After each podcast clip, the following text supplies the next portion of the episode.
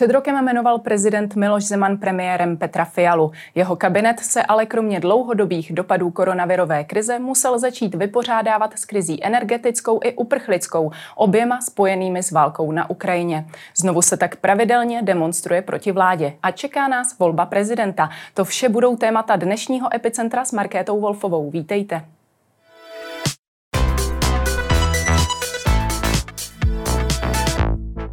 Ve studiu vítám prvního místo předsedu vlády, ministra vnitra a předsedu hnutí stan Víta Rakušana. Dobrý den. Dobrý den, díky za pozvání. Přesně před rokem se stal premiérem Petr Fiala. Jak tento rok v Česku pod jeho vedením zatím hodnotíte? Tak já budu chválit i svého vládního šéfa Petra Fialu. Myslím si, že i to jeho vedení vlády ne úplně v jednoduché konstelaci. Česká republika nemá zkušenosti s vládou, kde by sedělo pět stran a myslím si, že se mu daří takovým koncenzuálním klidným způsobem udržovat tu vládní jednotu, udržovat koncentraci na ty nejdůležitější úkoly, které máme. Já si asi neumím představit vládu, která nastoupila v tak těžké době jako ta naše, konkrétně z pozice ministerstva vnitra. Já jsem slavnostně někdy 14. února rozpouštěl ústřední krizový štáb s tím, že Omikron pomalu odchází, abychom si chvilku od té krizi odpočinuli, abych se 24. února předčasně vracel ze zahraniční cesty z Budapešti s tím, že začíná válka a abych ještě ten den ústřední krizový štáb znovu svolal. A já možná si myslím, že tenhle krátký příklad je asi nejvýstěžnější demonstrace toho, čeho, čemu vlastně naše vláda během jednoho roku musí čelit. Bylo by asi trošku divné, kdybyste vysloveně vládu Petra Fialy nechválil. Nicméně se současnou politickou situací v zemi je v tuto chvíli spokojeno 16% lidí, vládě důvěřuje 28% Vyplývá to konkrétně z podzimního průzkumu Centra pro výzkum veřejného mínění. Nejsou to docela nízká čísla pro vládu, která slibuje, že nenechá nikoho padnout? Ta doba je obzvlášť těžká, pokud se podíváme na tu důvěru vládě jako celku, tak ono to ne vždycky kopíruje důvěru těm jednotlivým subjektům. Voliči různých vládních stran jsou různě spokojeni. Eh, na druhou stranu třetinová důvěra lidí tady v té společnosti podle mě není až tak špatným číslem na to, čemu ta vláda jako taková musí čelit. My samozřejmě doufáme, že i to, kde jsme jistou slabinu měli, a já jsem ji dlouhodobě přiznával, to znamená nějaká lepší, strategičtější komunikace naší vlády, představování těch záměrů, že se to ale ty faktory byly objektivně dány tím, že jsme veškerý čas věnovali skutečné a reálné práce. Spadli jsme do předsednictví Evropské unie, které je velmi úspěšné, ale domácí publikum ho třeba tolik nesleduje. A já si troufám říct, že ten příští rok, po tom prvním roce, kdy jsme nastoupili rovnou po hlavě do všech těch krizí, které tady jsou, budeme mít více času, prostoru i systému na to, abychom lidem vysvětlovali, že ty naše kroky reálné výsledky přinesly. Ta nespokojenost, jak jsem eh, říkala v úvodu, se také promítá na tom, eh, že lidé pravidelně demonstrují. Teď naposledy to bylo na Pražské eh, letné. Jejich pořádání má v poslední době na svědomí Ladislav Vrabel, i když právě té poslední se neúčastnil. Podle něj vy, premiér a ministrině obrany Jana Černochová, rozpoutáváte válku. Připadáte si jako válečný štváč? Ale vůbec ne. Já válku nesnáším. Válka je něco odporného a proto možná i můj radikální postoj k Putinovi, protože on ji začal. Podívejme se prosím na Ukrajinu, podívejme se na to, jak tam žijí maminky s dětmi. Eh, nevím, kolik lidí i z těch, kteří jdou třeba demonstrovat, se bylo podívat na tom asistenčním centru pomoci Ukrajině, kdo sem přicházel, v jakém stavu. V mé domácnosti tři měsíce ukrajinská rodina bydlela. Byli to lidé, kteří se mnou sdíleli domácnost a byli to také lidé, kteří ty Vánoce předtím trávili ve velké společnosti a potom, když mě ukazovali fotky, tak mě ukazovali, kdo z těch mužů, kteří jsou na fotce, už není třeba naživu. To je prostě válka, kterou rozpoutal Putin a my naopak, jako vláda České republiky, bychom si moc přáli, aby tahle nespravedlivá válka vůči Ukrajině co nejdříve skončila. Ale to přeci není tak, že budeme nějakým způsobem chlácholit agresora. Eh, tu válku vyhrávají sami Ukrajinci tak statečným odporem, který nikdo nečekal proti té obrovitánské velmoci i vojenské vojenské, kterou Rusko je, tak oni jsou úspěšní a pokud jim Česká republika pomáhá a pokud ne vláda, ale naši lidé, lidé v České republice zvládli pomoci těm, kteří sem přišli, ubytovat i ve svých rodinách, podělit se o své pohodlí, tak to je podle mě naopak úžasná ukázka, kolik skvělých lidí v České republice žije. A rozhodně nejsme válečnými štváči, jestli je někdo válečným štváčem, tak je to prostě Vladimír Putin a jeho režim. Zmínila jsem Ladislava Vrábela, ten je vzhledem ke svému dlouhodobému působení všeobecně hodnoceny jako prokremelský aktivista. Lidé, kteří ale na tyto demonstrace chodí pravděpodobně, nejsou pro, pro putinočtí aktivisté nebo rozhodně ne všichni. Mnohdy přicházejí demonstrovat kvůli vysokým cenám energií, potravin a podobně. Není to právě chyba vlády, že těmto lidem se nedaří dostatečně vysvětlovat situaci tak, aby nenaslouchali podobným lidem, jako je pan Vrabel? Já jsem tu chybu komunikační vlastně přiznal. Já si skutečně myslím, že vláda tady rezervy má, proto my jsme teď připravili nějaký akční plán strategické komunikace, jak jednotlivé rezorty jednoduchým způsobem mají vysvětlovat to, co dělají, ale už jsou tady vlastně první pozitivní kroky. Já, když rozkliknu tu naší vládní stránku Deštník proti drahotě, tak tam jsou skutečně odkazy velmi názorné pro kohokoliv na různé formy pomoci. Mnoho těch žádostí o pomoc se dá vyplňovat z domů domova online, takže i tady eh, se udělal velikánský krok dopředu, ale máte pravdu v jedné věci. Já neodsuzuju lidi, co stojí na náměstích a jsou nervózní z toho života, eh, který jim teď ta putinovská válka může přinést. To znamená drahota, zvyšující se ceny energie, inflace a podobně. Vláda pracuje na tom, aby ty důsledky pro lidi byly co nejmenší, abychom se příští rok z té krize ekonomické, která je globální, eh, začali pomalu dostávat. Máme naplněny zásobníky s plynem na 99%, takže takže si vzpomeňme na to, co tihle lidé, kteří teď straší, říkali na jaře. Říkali, že Česká republika bude v zimě bez plynu. A srovnejme si to teď s tou realitou. 99% naplněno zásobníků. Absolutně historické číslo. A já těm lidem, co stojí na pódiu na té demonstraci, vzkazuju vlastně jediné. Přestaňte strašit.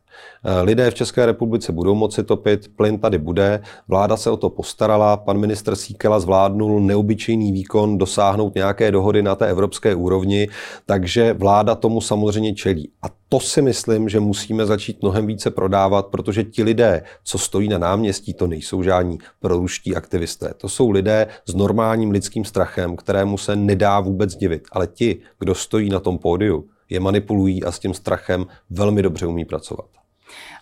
Když se zaměříme právě na ty demonstrace, nebo respektive ne pouze na ně, nejsou to asi jenom právě lidé na demonstracích, ale co třeba nějaké reakce, které přicházejí od lidí přímo k vám.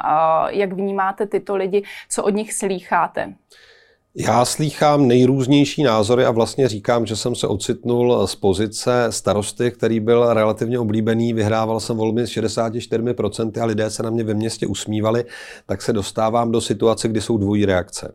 To jsem si zažil včera s dětmi na rozsvěcení vánočního stromečku ve svém rodném městě. Chodí za mnou lidé, kteří nám vyjadřují podporu, eh, ať to vláda jako taková vydrží a nenecháme se otrávit. A to jejich slovo je hlavně vydržte. Hlavně vydržte. A potom chodí lidé, kteří prostě mají strach a kteří za mnou chodí s tím, proč to děláme, proč ten který krok přišel, jestli bychom neměli nakupovat v téhle chvíli ruský plyn a podobně. A já jí říkám, neměli, protože v téhle chvíli to vláda zařídí jinak, aby ten plyn tady byl, aby ho byl dostatek, ale my v téhle chvíli prostě nemůžeme obchodovat s tím, kdo vraždí. A vraždí genocidním způsobem, který tady prostě od druhé světové války v podstatě tak blízko našich hranic nebyl. Možná na balkánské krizi v 90. letech, ale tahle krize ukrajinská je svým rozsahem ještě nesrovnatelně větší. Eh, ty reakce jsou různé, samozřejmě potom jsou nepříjemné, ale většinou v tom onlineovém prostoru takové výhrušky, pokud se to týká mé rodiny a podobně, tak to samozřejmě nepříjemné je, ale ti lidé většinou tu velkou statečnost mají buď v davu, a nebo ji mají právě v tom mnohokrát anonymním online prostoru. Tohle je nepříjemné, ale já nefňukám, nebrečím. To je součást té práce a pokud ta moje práce vyvolává reakce eh, jak pozitivní, tak negativní, tak je to asi přirozené a v téhle těžké době si slibovat na tak těžkém rezortu, jako je ministerstvo vnitra, které je zodpovědné za ubytování ukrajinských migrantů, které je zodpovědné za celou řadu krizových opatření, za management i té ilegální migrace, která tady je. Čekat jenom pozitivní reakce, to bych byl, to bych byl naivní. Ale já cestuji po regionech, budu cestovat po regionech, příští rok chci mít pravidelnou sérii besed s lidmi a já se nebojím žádného názoru a nebojím se diskuze, která je otevřená, která není agresivní, ukřičená, která není plná výhrůžek, ale je věcná. A té se nebojím a na tu se těším. Zvažujete třeba posílení ostrahy vzhledem k tomu, že určitě těch výhružek přibývá? Já jsem mezi lidmi, kteří mají ze zákona přidělenou stabilní ochranu a stabilní ochranu využívám. To prostě k tomu ministerstvu vnitra patří, ale rozhodně to není tak, že bych si nešel s dětmi na hřiště v Kolíně bez ochranky. Tam samozřejmě nepoužívám žádnou ochranu, chodím mezi lidi, chodím nakupovat, chodím na běžné akce a ochranu využívám jenom v těch nezbytně nutných případech, které jsou nějak definovány i zákonem. O žádném posílení neuvažuju. Pokud mě někdo bude vyhrožovat mě osobně, tak už jsem si na to zvykl. Pokud někdo vyhrožuje mé rodině, tak v té chvíli učiním ta opatření, která jsou nutná a takovou věc určitě nahlásím, protože, eh, a to je vlastně to, když si vzpomeneme i na ty protikovidové demonstrace, když tehdejší demonstranti, kteří se s mnohými jmény shodují s těmi, kteří teď zase demonstrují proti naší pomoci Ukrajině, tak tehdy nahlásili adresy eh, poslanců, kteří v té chvíli seděli v poslanecké sněmovně. Byl to přímý útok na jejich rodiny. Jednomu poslaneckému kolegovi se skutečně stalo, že k ním domů do obýváku někdo vešel a začal vyhrožovat jeho ženě. Podobné věci jsou za hranou a těm se musíme umět bránit, ať je u vlády kdokoliv. To zdůrazňuji. Já takovéto kroky neschvaluji, ať by se děli Andrej Babišovi nebo Tomiovi Okamurovi. To je prostě vždycky zahranou a proti tomu se musíme umět bránit. Věříte opravdu, že jsou to z velké části uh, totožní lidé, jako uh, demonstrovali v dobách covidových opatření? Já se teď úplně nebavím o těch demonstrantech jako takových, těch je teď určitě více a ty motivy jsou nejrůznější, ale mezi těmi svolavateli, a to je prostě jednoduše doložitelné, tu schodu v těch jménech najdete opravdu velikánskou, takže ten antisystémový přístup, ať už je ten problém jakýkoliv a vlastně ať už je u vlády kdokoliv, tak ten antisystémový přístup eh, je tady prostě patrný a je v nějakém jejich genetickém základu. Eh, co mě vždycky mrzí, pokud se k té antisystémovosti přidávají i politické strany, eh, které jsou v parlamentu a vlastně začínají nějaké neblahé situace využívat pro krátkodobé politické zisky, tohle se nikdy neobrátí v nic dobrého. Tento rok byl určitě velkou výzvou pro vládu, nicméně věříte, že si tu reputaci tak trochu u obyvatel vylepšíte příští rok? Ten příští rok eh, má jednu výhodu v sobě. Až si odbědeme prezidentské volby, tak není už dále rokem volebním. To znamená ani konkurence mezi těmi vládními strany pěti koalice, ale i ta debata parlamentní by tím mohla být trochu uklidněná. Mohly by třeba přestat ty úplně nesmyslné opoziční obstrukce, kdy na jednu stranu nám opozice říká, my neprojednáváme důležité věci. Na druhou stranu zablokuje jednání sněmovny třeba na týden tak já se potom tam, kdy je projednávat. To se potom nedostane opravdu na nic. V tomhle doufám, že bude klidnější, bude to prostor pro vládu, která už přeci jenom tu roční zkušenost má lépe ty kroky vysvětlovat. Ano, a já věřím, že i ta ekonomická situace, inflační, eh, inflace jako taková začne klesat, dostane se pod 10%. Věřím tomu, že i ty ekonomické trendy, i díky skvělé reakci evropských zemí, že jsme to prostě zvládli. Putin si nemyslel, že budeme mít 99% plynu v zásobnících. Máme tohle jsme zvládli a mohlo by to vést k nějakému uklidnění společenské situace, byl bych za to velmi vděčný. Zkráceně řečeno, pro občany budou mít opravdu méně hluboko do kapes.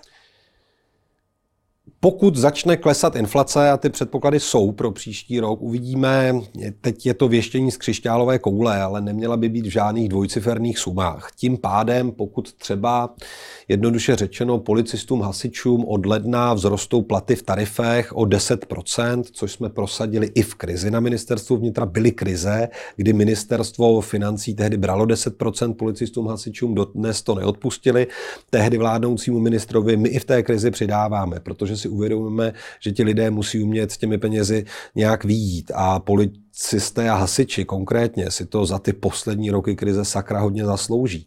A pokud se ta inflace dostane po těch 10%, tak oni už mají potom nějaký reálný nárůst, dostáváme se do situace, kdy to budou i lépe zvládat a budou mít i nějaký větší komfort, co se toho finančního zázemí týče.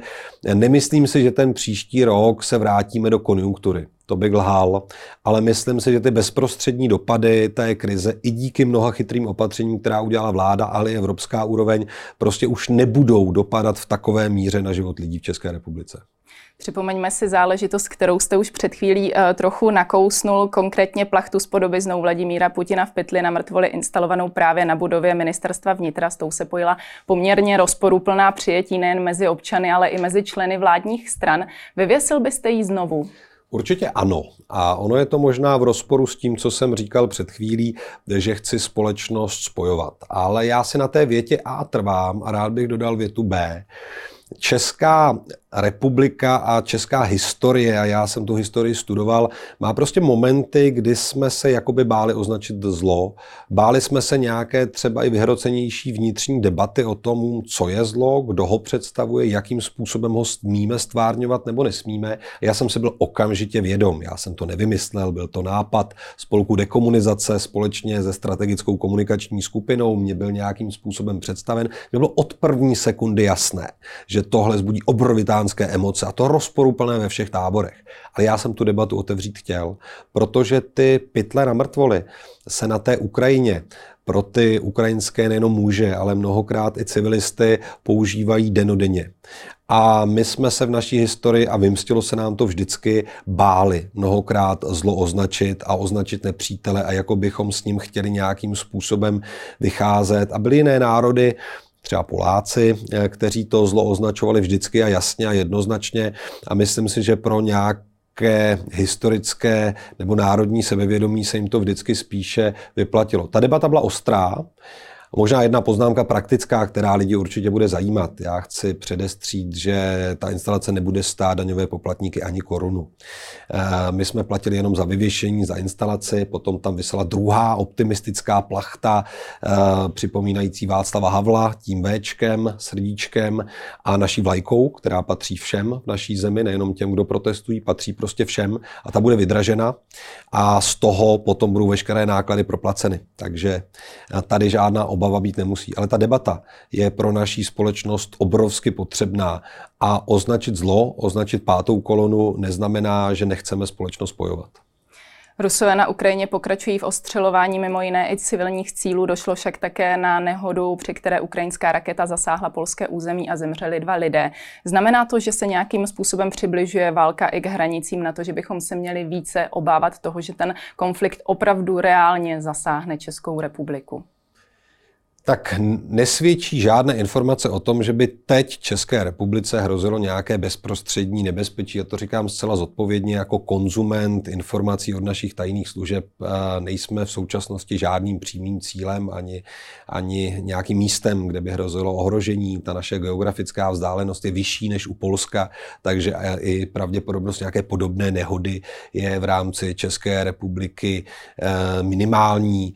Eh, I v případě, nedej bože, jak jakékoliv jaderné katastrofy na Ukrajině jsme stále dost vzdáleni na kilometry od toho, abychom byli dostatečně chráněni. Bezprostřední nebezpečí není, ale my jsme skutečně členem Severoatlantické aliance, kde ten článek 5 platí, napadený jeden stát znamená, eh, že jsou napadeny všechny státy, je tady kolektivní obrana, nám to dává v tom současném neklidném světě velké bezpečí, možná největší, jaké jsme kdy měli, zároveň nám to dává i zodpovědnost. A na tom polském případě je vidět jedna věc, tady se okamžitě objevovaly hlasy, vidíte, byla to ukrajinská raketa, to nebyli ti zlí rusové a vy jste hned, ale pro pána Jána, kdyby Rusové neútočili na Ukrajinu, na cíle, které jsou těsně u polsko-ukrajinské hranice, tak by se Ukrajinci nemuseli bránit. Samotní Ukrajinci by určitě žádnou raketu nikdy na Polsko nevystřeli. To je prostě důsledek té agresivní války a to je nespochybnitelné.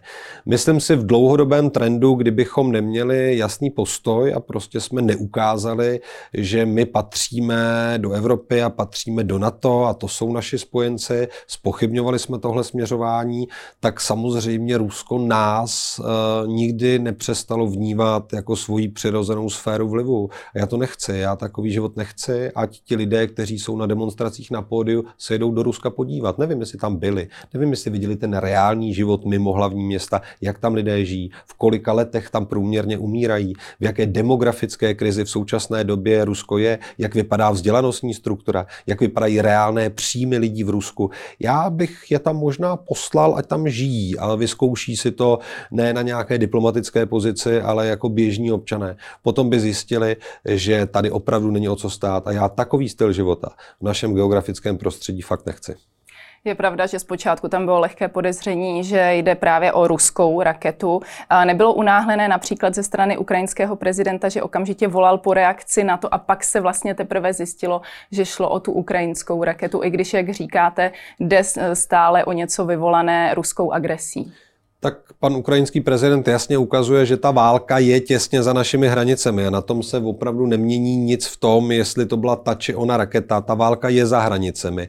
A pan prezident Zelenský ukazuje, ten jednoznačný fakt, že se prostě mohou stávat podobné incidenty, nemusí to být incident poslední a na to jako takové ani v téhle chvíli není zcela eh, bezpečné a samozřejmě, že konzultace v rámci Severoatlantické aliance o nějakém případném rychlém postupu naopak ukazují, že Severoatlantická aliance je akceschopným uskupením a je schopná případně rychle reagovat a tu bezpečnost svých obyvatel na celém aliančním území efektivně chránit. Takže to si spíš spíš myslím, eh, že to, že se hned tu noc spustily nějaké mechanismy debaty na úrovni členských států, naopak ukazuje, že ta aliance akce schopná je. A pokud se podíváme i na to, v jakém stavu je eh, teď eh, ruská armáda, že vlastně nezvládla mnohem menší stát s menší armádou nějakým způsobem rychle vojensky podmanit, tak prostě ukazuje, že ta Severoatlantická aliance má i ten odstrašující charakter je zatím síla technologická, je zatím síla výbavy těch armád a jednoznačně se ukazuje, že ty 2% hrubého domácího produktu, které mají do obrany, jsou v tomhle světě smysluplnou investicí do naší bezpečnosti. Na jaře po masakru v Buči eh, jste psal, že odporný masakr bezbraných civilistů nezaslouží nic jiného než tvrdé odsouzení a že konkrétní vyníky musí potrestat Mezinárodní tribunál. Jsme na sklonku podzimu, tresty nikde. Má z vašeho pohledu stále dojít eh, k ustavení tribunálu a kdy případně? Tak tady všichni předjímali, že já bych někomu přál smrt eh, na základě toho vyobrazení na ministerstvu vnitra. Já tohle v sobě nemám. Já bych někomu přál spravedlivý soud. Eh, všichni diktátoři, kteří potom nějak v úvozovkách lacině utekli od zodpovědnosti, eh, já bych jim spíše přál ten soud. Přál bych jim mezinárodní soud tvrdý konfrontaci s příběhy těch lidí, eh, kteří přišli o své blízké v konfrontaci s těmi zvěrstvy, která se tam dělá, hromadné hroby, znásilňování, prostě šílenosti, které si mučení lidí, které si neumíme představit a opravdu bychom je v Evropě nechtěli. To se dělo kousek od nás. My jsme s vládou do Kyjeva jeli vlakem a kolem zmíněné oblasti jsme projížděli blízko a teď už vlastně vypadá poklidně, teď to vypadá tak hezky evropsky, ta krajina se moc nemění, táhne se v podobném charakteru od nás až na Ukrajinu a vy si představíte, že pár metrů od vás, kde projíždíte, vlakem se dělo něco, o čem jsme jinak četli, jenom co se dělo ve druhé světové válce v koncentračních táborech nebo v, gula, v Gulagu v Sovětském svazu a ono se to dělo teď a dělo se to lidem teď a ti lidé to zažili a spochybňovat, jestli se to vůbec stalo a podobně, to je právě podstata těch šílených dezinformací, kterým se prostě bránit musíme. Nicméně věříte, že se opravdu Vladimír Putin dostane před Mezinárodní tribunál? Nebude to jednoduché, na druhou stranu si myslím, že postavení Vladimíra Putina, byť o tom samozřejmě ruská média eh, neinformují nějak otevřeně, se prostě horší. A horší se je na té vnitropolitické situaci. I redaktorky a redaktoři těch státních ruských médií si tu a tam dovolí nějakou kritickou poznámku, objevují se prostě informace o vnitřní kritice v rámci těch vládnoucích struktur a podobně. To jeho postavení jednoduché v téhle chvíli není a rozhodně ta jeho budoucnost je mnohem méně jistá, než byla eh, třeba někdy před půl rokem, před tři čtvrtě rokem. Eh, já bych chtěl moc věřit, nedávám tomu veliké procentuální šance, ale moc bych chtěl věřit, že se Vladimír Putin před řádný soud, který se zaslouží, dostane. Vy jste říkal, že pomoc Ukrajině rozhodně má smysl. Podle ukrajinských zdrojů jsme dodali na Ukrajinu až 40% svých těžkých zbraní. Sedí tohle číslo? Já nemohu bohužel ta přesná čísla eh, vůbec komentovat. To je všechno režimní informace, která se pohybuje, ale já chci ubezpečit občany České republiky, že veškeré eh, zbraňové systémy jsou kompenzovány jinými, třeba i od našich spojenců. To znamená, že Česká republika se rozhodně neocitá ve chvíli, kdyby sama neměla žádné zbraně, protože je poslala na Ukrajinu. Vždycky je to děláno s rozmyslem, s debatou s odborníky a ano, že jsme Ukrajině pomohli se efektivně bránit, eh, je, myslím, něco, co si Ukrajina v té chvíli zasloužila a i díky českým zbraním eh, může být v té obraně tak úspěšná, ale rozhodně nejsme jedinými. A možná ještě jednu poznámku. Víte, ona ta pomoc, eh, kterou my jsme Ukrajině poskytli v té krizi, a to jak naši lidé, skvělí lidé, kteří prostě ubytovávali, když nemohli ubytovávat, tak přispívali nejrůznějším způsobem potravinami, oblečením nebo třeba i penězi na pomoc Ukrajincům, tak eh, ona se nám může vyplatit. Protože když jsme tam jako vláda byli, tak Ukrajinci nezapomínají, kdo jim pomohl, které státy to byly. A vlastně nás a Poláky vidí jako ty úplně nejbližší spojence. Je to obrovitánská příležitost. Obrovitánská příležitost pro naše podnikatele, pro naše firmy na to, aby pomáhali s poválečnou uh, obrovou Ukrajiny. A je to obrovská šance pro to, abychom měli v tomhle důležitém geografickém prostoru velmi ceného a silného spojence, kterým Ukrajina Samozřejmě být může. A už v téhle chvíli, když se ničí ta eh, infrastruktura, která lidem na Ukrajině má přivést především teplo, prout, vodu, na to rusové tak záludně před zimou koncentrují svoje útoky, tak už v téhle chvíli eh, jsou to právě české firmy, které jsou oslovány a volány k tomu, aby Ukrajině teď pomohly teď hned aktuálně a tím si tam vytvořili předpolí pro budoucí podnikatelské aktivity. Ta země opravdu je z velké části zničená, ta rekonstrukce bude velmi nákladná, ale i velmi výhodná pro ty firmy, které to budou dělat. A já věřím, že i po aktivitách naší vlády eh, tady vytváříme obrovitánskou eh, obchodní možnost pro naše podnikatelské prostředí. Jak jste sám říkal, byli to právě i čeští obyvatele, kteří pomáhali uh, celou tu krizi zvládnout. Nicméně i oni už nyní říkají, že se Ukrajincům pomáhá až moc. Uh, právě ta příležitost, kterou zmiňujete, ať už u firm a podobně, uh, je to něco, čím byste jim argumentoval do budoucna? Já bych zaprvé argumentoval tím, že náklady na celou tu ukrajinskou krizi byly mnohem nižší, než my jsme předpokládali. E, náš nějaký odhad, který jsme měli na začátku té krize, a to opravdu bylo věštění z křišťálové koule, a to nám nikdo vyčítat nemůže. My jsme nevěděli, jaké všechny náklady budou, co přijde, co se stane, tak byl nějakých 54 miliard z toho to se zdaleka, zdaleka nevyčerpalo. A pokud se podíváme na pomoc českým občanům ve všech dávkách, typech pomoci zastropování energií, tak jsme ve stovkách miliard korun. Tady je jednoduchá statistika. Samozřejmě, že tahle česká vláda pomáhá primárně českým občanům. A pokud se podíváme na Ukrajince, tak už jenom to, že více jak 100 tisíc z nich začalo pracovat mnohdy na místech, kde ani Češi pracovat nechtěli, tak už jsou čistými přispěvateli do našeho zdravotního systému systému. A to není teďka věc k debatě, protože já dávám nějakou informaci, kterou vám můžu do půl hodiny tady statisticky doložit a kdo potom něco lacině pronese na náměstí, tak většinou už není ochoten to doložit. Tedy náš zdravotní systém v téhle chvíli vydělává na tom, kolik Ukrajinců se do něj přihlásilo. A když si zase vzpomeneme Eh, prosím na to jaro. A to je dobré si připomínat na to, kolik infekčních nemocí tady bude zavlečeno, jaké epidemie, pandemie nás spolu s příchodem Ukrajinců čekají, jak budou vysávat náš zdravotní systém. Fakta. K ničemu takovému nedošlo a naopak v téhle chvíli konzumují Ukrajinci zdravotní systém v průměru méně než česká populace. Eh, stejně tak přetížené české školy nezvládneme to, neunese to náš vzdělávací systém. Unesl to. Samozřejmě za velkého nasazení ředitelek, ředitelů škol, učitelek, učitelů, ale prostě to zvládl. Takže to strašení lidí, které se periodicky opakuje, by vždycky potom mělo, a to je úkol vlády, podlehnout nějakému zpětnému zhodnocení. Co z těch katastrofických scénářů se vyplnilo? Ale ještě mi dovolte jednu poznámku. Ano, my si jako vláda uvědomujeme, že ta pomoc bude končit. To znamená, že Ministerstvo práce a sociálních věcí připraví jasný scénář, má ho předložit, myslím, do 15. ledna.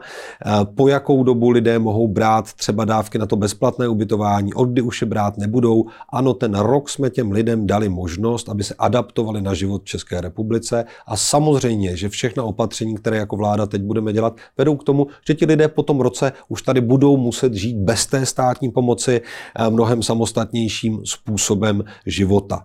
A to je určitě fakt a na to se chystáme. Migrace byla vaším tématem velkým i minulý týden. A na mimořádném jednání ministrů Evropské unie jste řešili společné řešení migrační krize. Začneme nebo budeme pokračovat ještě chvíli v té, která vede právě směrem z Ukrajiny. A vzhledem k tomu, že ruské útoky na tamní infrastrukturu způsobí, že řada Ukrajinců nebude mít elektřinu, plyn nebo vodu, dá se předpokládat, že příliv migrantů odtamtud se zase o něco navýší. Konec konců počet vydaných víz u nás minulý týden po dlouhé době zase zaznamenal nárůst růst. Je to tedy začátek opět eh, té rostoucí tendence a bude to teďka takhle pokračovat? Bude přibývat opět těch migrantů z Ukrajiny? Ta predikce je těžká a v nějakých číslech se to určitě zvýší. V současné době jsme měli příchod někde okolo 15, 16, 17 tisíc lidí měsíčně, což je věc zvládatelná.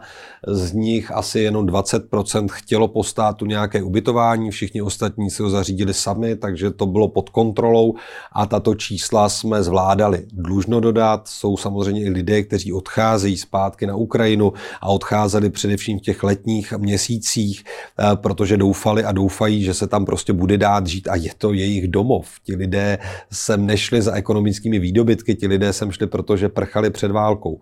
Je možné, že ta čísla se porostou, ale ta predikce je obrovsky těžká. Já jsem se o tom bavil s ukrajinským ministrem vnitra a ten říkal, že velmi záleží na tom, jak rychle i s pomocí Evropy se povede opravovat tu zničenou infrastrukturu. Že ti lidé, kteří na Ukrajině jsou sami už žádnou motivaci uh, odcházet nemají. Že už tam prostě zůstali lidé, kteří tam prostě chtějí zůstat. Kdyby nechtěli, tak už využili toho prvního roku.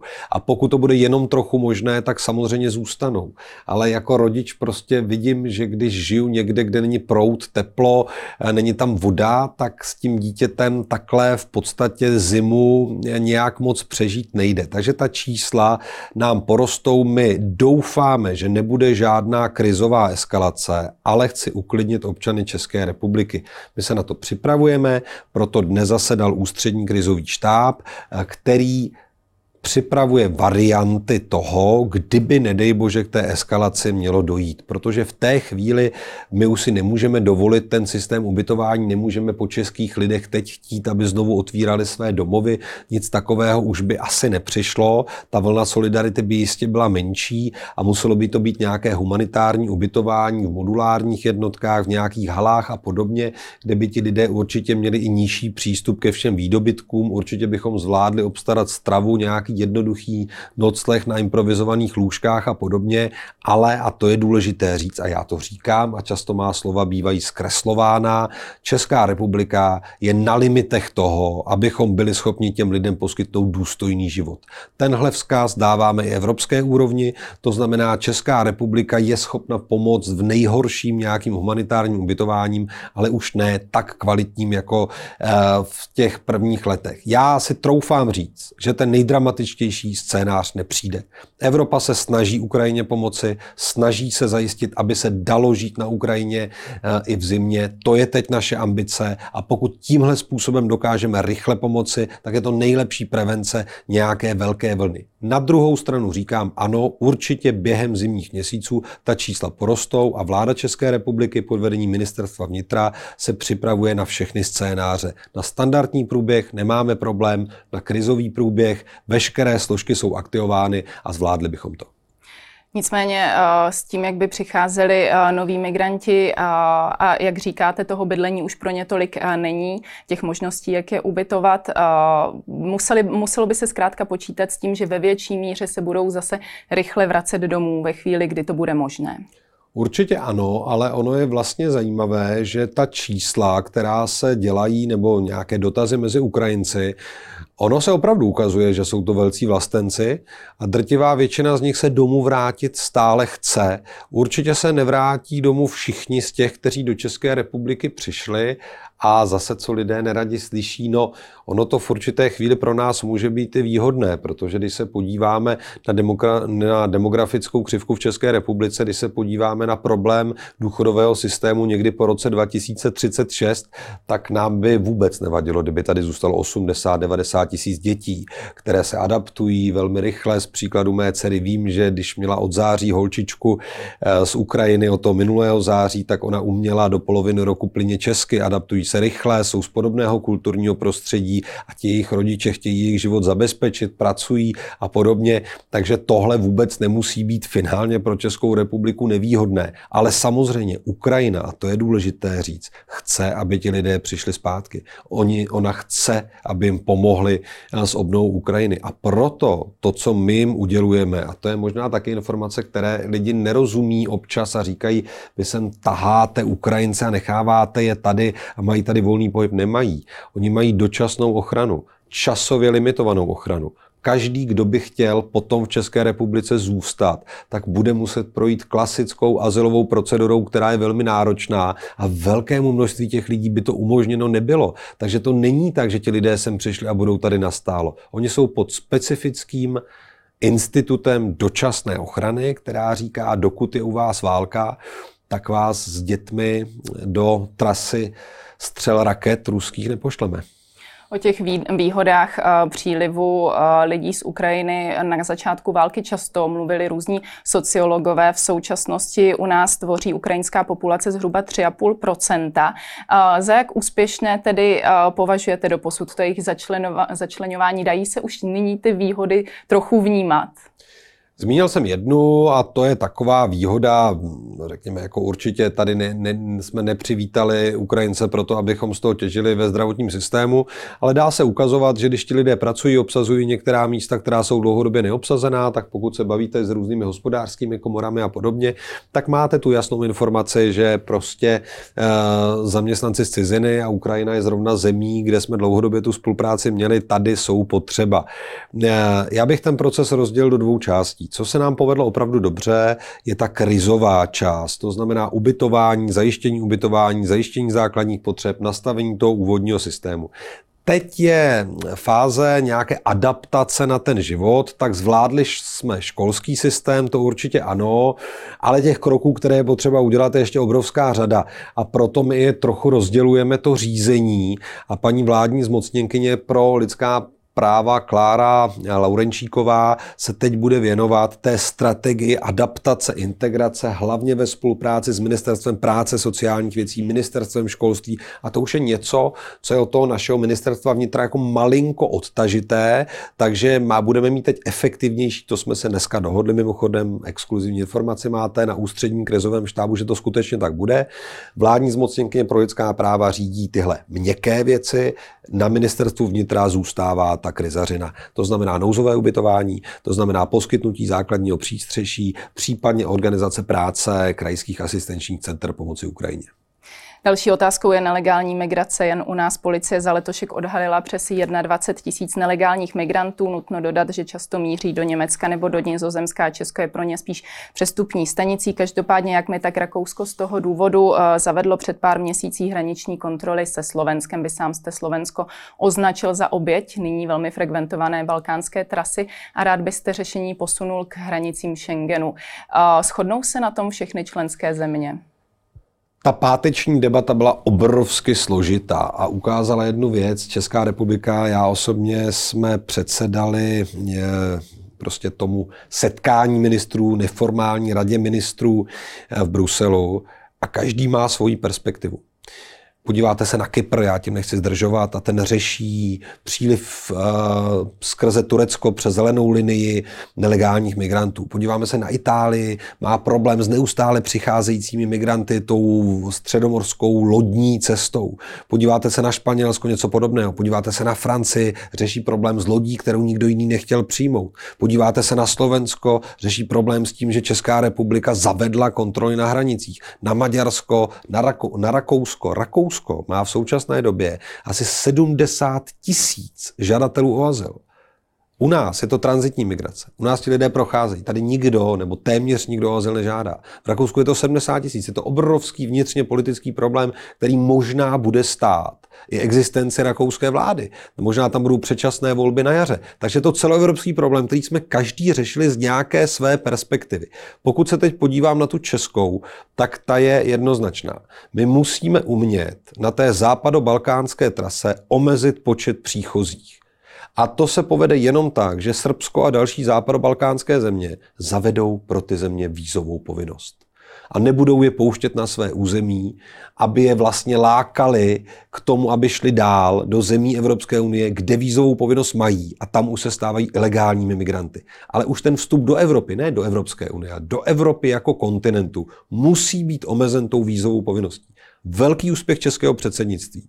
Srbsko už se třemi zeměmi zavedlo vízovou harmonizaci se zeměmi Evropské unie, do konce roku zavede další dvě země a ostatní země západního Balkánu se usnesly memorandem konference v Tyraně, které jsme taky předsedali jako Česká republika, že do poloviny příštího roku budou vízově harmonizovat své povinnosti. Veliká naděje. Další věc kontrola na vnějších hranicích. A teď možná vás překvapím, já zmíním další prioritu českého předsednictví, rozšíření Schengenu o Chorvatsko to by Češi měli radost, protože pokud se to nám jako českému předsednictví povede, pokud se mi to povede 8. prosince vyjednat, tak Češi poprvé v létě nebudou muset stavět už na hranicích a podívají se do Chorvatska bez toho, aby kdekoliv museli zastavovat.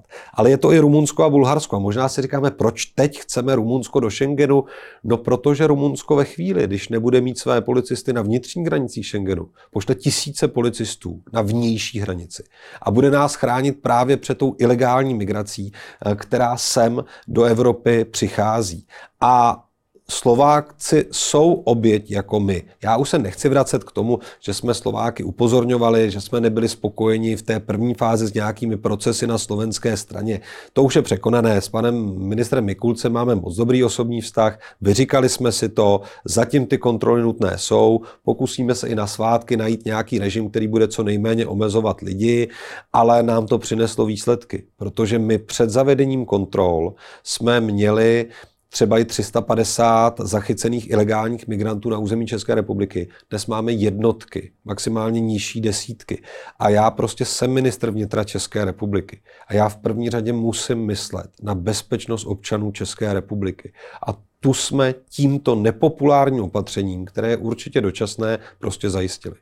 Zmínil jste svátky, tam právě na těch hranicích se Slovenskem se určitě dá počítat s tím, že tam bude velmi rušno. Jak teda ta opatření, která by to měla trochu usnadnit, budou vypadat? Tak samozřejmě je to, uh, už teď je to zvýšeno tím, že pro tu kamionovou dopravu a autobusovou dopravu jsme z těch původních dvou stanovišť zavedli pět. Takže je to mnohem rychlejší a ty kamionové fronty uh, jsou kratší, stejně jako pro ty hromadné dopravce. A uh, třeba je možné se bavit o otevření nějakých dalších přechodů, třeba těch přírodních v uvozovkách, které teď jsou také uzavřeny, protože je uzavřena i ta zelená hranice, aby ten pěší kontakt, třeba i ten vychází vycházkový, prostě vánoční kontakt mezi lidmi na obou stranách hranice byl jednodušší. Za další samozřejmě ty kontroly eh, těch českých, slovenských aut, pokud tam nebude nějaké vyložené eh, podezření, se už teď pokoušíme prostě zrychlovat pro lidi, kteří jezdí každý den do práce a podobně tady ta možná opatření jsou. Pan policejní prezident je chce spolu se mnou představit vládě předtím, než budeme hlasovat o tom dalším prodloužení, což by mělo být 7. prosince. Ale já tedy musím říct, že zatím ta opatření fungují, byť ta čísla na té západobalkánské trase vlivem toho, co jsme dosáhli dohodnout, i vlivem zimy klesají, ale zatím tedy toho 7. prosince na vládě ještě o jedno 30 prodloužení vládu České republiky žádat budu. Za dva měsíce si zvolíme nového prezidenta. Vládní pěti koalice podpořila tři kandidáty, nicméně svého kandidáta žádná ze stran a hnutí ani celá koalice nepostavila. Některými politology kritizovaný krok, když připomenu slova Lukáše Valeše, hovořil o prazvláštní volbě, protože je podle něj nestandardní, aby voliči jednotlivých stran neměli jasno v tom, koho jejich zástupci přímo podpoří. Nebylo by to transparentnější?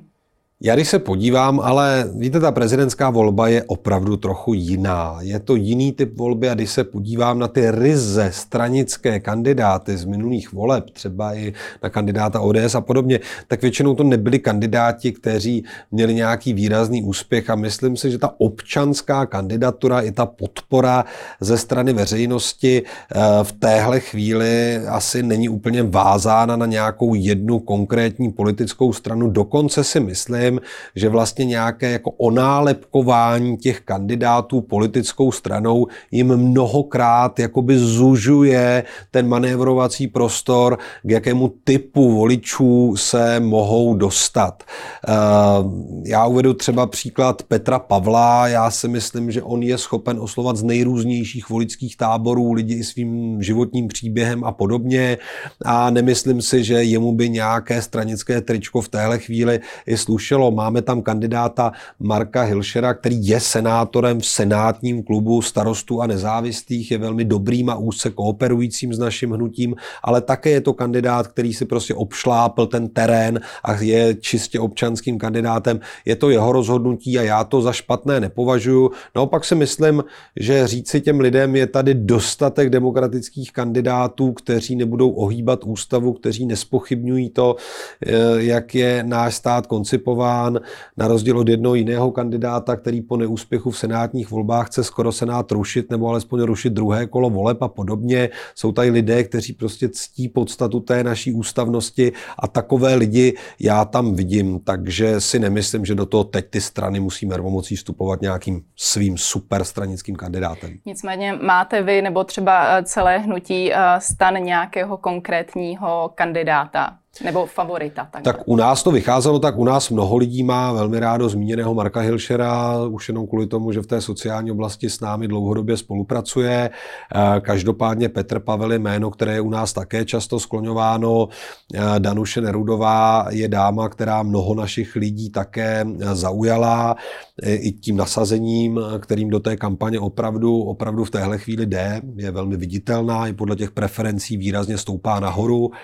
Dostala se z jednociferného na silně dvojciferná čísla, takže určitě to má také dobře promyšleno. To jsou asi ty tři kandidáti, eh, u kterých já bych zůstal. U hnutí stan mnoho jiných men tam nevidím.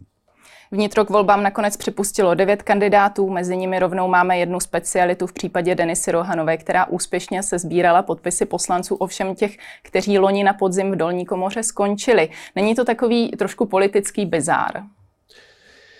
Je to spíš legislativní bizár než politický, protože, a to bych tady chtěl důrazně říct, ono vždycky vnitro a ono už právě díky těm všem dezinformátorům eh, se povedlo vnitro identifikovat a personifikovat eh, s jménem Vít Rakušan. Já jsem u těchto procesů rozhodně nebyl. Na to je tam celý odbor.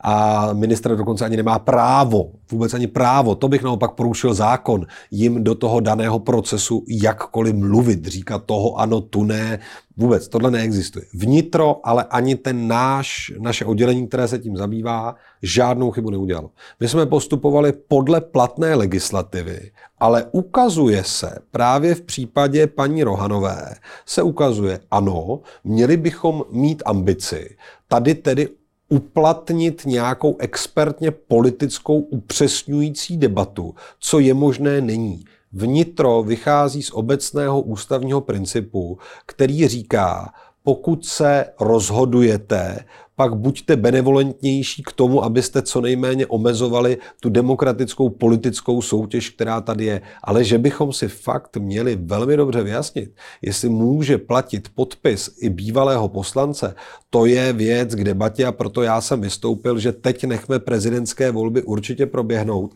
ale že nám tady naši předchůdci nenechali in, in, in, interpretačně úplně jednoduchý systém, to je, to je pravda. Ale já si stojím za prací vnitra, oni postupovali podle zákona, oni nejsou těmi, kdo by, eh, kdo by měli jinou možnost. Je pravda, že vy právě po, po prezidentských volbách chcete pracovat na zpřesnění tohoto zákona. Dovedete tedy říct už, jakým to bude směrem, jestli právě tím, aby případ paní Rohanové nebyl možný, protože pak by se teoreticky mohlo znovu stávat, že nyní už někdo bude sbírat podpisy do volby v roce 2028. To je trochu bizarní, abych použil slovo, které jste použila i vy, a je to pravda. Ta volba není vyhlášená a nevíme, kdo bude kandidovat, jak to bude vypadat. To je prostě samozřejmě nesmyslná situace z pohledu selského rozumu. A my ten selský rozum, a to bych byl velmi rád, a je to princip, kterým se eh, řídím celoživotně, tak bych chtěl uplatnit i v té legislativě. Tady by určitě to zpřesní být mělo, tímhle směrem určitě půjdeme, ať tady není žádná výkladová nejasnost. Na druhou stranu, já nemám ambici si hrát na vše ználka, já nejsem právník a nemám jako ministr, jako politická figura ambici ten zákon psát. Musí ho napsat zkušení ústavní právníci po diskuzi, co je mojí úlohou, je moderace té diskuze a na tuhle úlohu se velmi těším a názory k tomu si poslechnu. Tedy pokud se ptáte na můj názor, toto považuji opravdu za poněkud podivné a byl bych rád, kdyby tady nebyla možnost mít podpisů, podpisy poslanců ještě předtím, než je ta volba jako taková vyhlášena.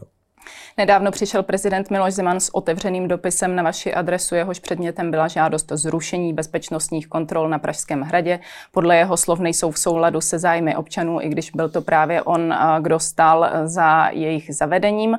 Policie se ale prozatím rozhodla kontroly zachovat. Vy sám už jste dříve o jejich zrušení projevil zájem. Nicméně po zahájení ruské invaze na Ukrajinu jste uvedl, že k tomu zřejmě bude možné přistoupit až po skončení války. Souhlasíte stále s tímto načasováním, které jste tehdy uvedl? To je takový hezký říkat, ještě souhlasím sám se sebou. Eh, souhlasím se sebou trochu. Eh, já si myslím, že nemůžeme pohrdat, bohužel, v tomhle případě názory bezpečnostní komunity. To znamená, že jestli nám eh, prostě policie, a nejenom policie, tam jsou i názory tajných služeb a podobně, to je prostě takové hromadné stanovisko bezpečnostní komunity v České republice, nedává nebo dává k něčemu doporučení, tak je vždycky těžké se tím neřídit vůbec. Já teď spíš, a na tom už se pracuje, motivuju i policii, pojďme prověřit, jak ta opatření vypadají. Ano, bezpečnostní opatření to je široký pojem, pojďme se bavit o tom, která z nich jsou nutná, ale jestli prostě záterasy eh, ještě před areálem Pražského hradu, které nejenom, že eh, lidem neumožňují tam se rychle dostat, ale ještě esteticky to vypadá absolutně příšerně, vypadá to jako nějaká obrněná pevnost a já už při zavedení toho jsem kroutil hlavou, co to tady vytváříme, tak jestli tohle nejde nahradit něčím, co bude méně invazivní, invazivní, co lidi bude méně zdržovat, co jim bude vadit, ale přesto eh, se tady, eh, přesto se tady nějaká bezpečnostní opatření dodržovat budou. Takže tohle je mé ministersko-manažerské zadání policii. Dobře, pokud tvrdíte, musí být bezpečnostní opatření, přijďte s modelem, který nebude vypadat takhle šíleně a prostě aspoň pocitově ten Pražský hrad veřejnosti, veřejnosti otevře. Když už jsme u té bezpečnosti, ještě se na závěr zeptám, ministerstvo spravedlnosti chce vytvořit plán, jak ulevit našim věznicím, které prakticky praskají ve švech. Padá v úvahu propouštění vězňů s méně závažnými delikty. Vy z pozice ministra vnitra vnímáte tohle jako určité bezpečnostní riziko v Česku, nebo se toho více neobáváte? Musí tady být velmi podrobná debata, o jaké činy se jedná. E, rozhodně nejsem příznivcem, rozhodně nejsem příznivcem a i prezidentu Klausovi jsem to vnitřně velmi vyčítal nějakých velkých amnestí, protože ty velké amnestie prostě jednoznačně a prokazatelně, statisticky prokazatelně mají vliv na kriminalitu. Pokud se jedná selektivně o vyníky dopravních nehod, třeba z nedbalos, nedbalostních trestných činů a podobně, e, tak přeplněnost našich věznic je opravdu veliká. A zase ale na druhou stranu bych po ministerstvu spravedlnosti, a pracujeme na tom, já si na ně nestěžuju, chtěl na druhou stranu pro některé e, přestupce, tak ty bych do toho vězení naopak chtěl dostat. A to se týká převaděčů protože eh, ten zákon postihující převaděče je u nás měkký. Když se podíváme na Slovensko, tam končí ve vazbě v podstatě každý. Tady je to vlastně na rozhodnutí a vyhodnocení orgánů k tomu příslušných v každém individuálním případě. A tady, když se dívám na ty To jsou obchodníci s lidskou hrůzou a neštěstím. Oni sem dovezou nějaké ty migranty, kterým něco naslibují, pustí je někde v lese s malými dětmi, klidně je nechají umrznout, vyinkasují peníze a ujedou. To jsou obchodníci s lidským neštěstím a tihle lidi musí sedět. Tolik Vítra Kušan, díky za odpovědi. Díky, mějte se hezky a díky za pozvání. A to je pro dnešek z Epicentra všechno. Nezapomeňte nás sledovat zítra už tradičně od 15 hodin. Na viděnou.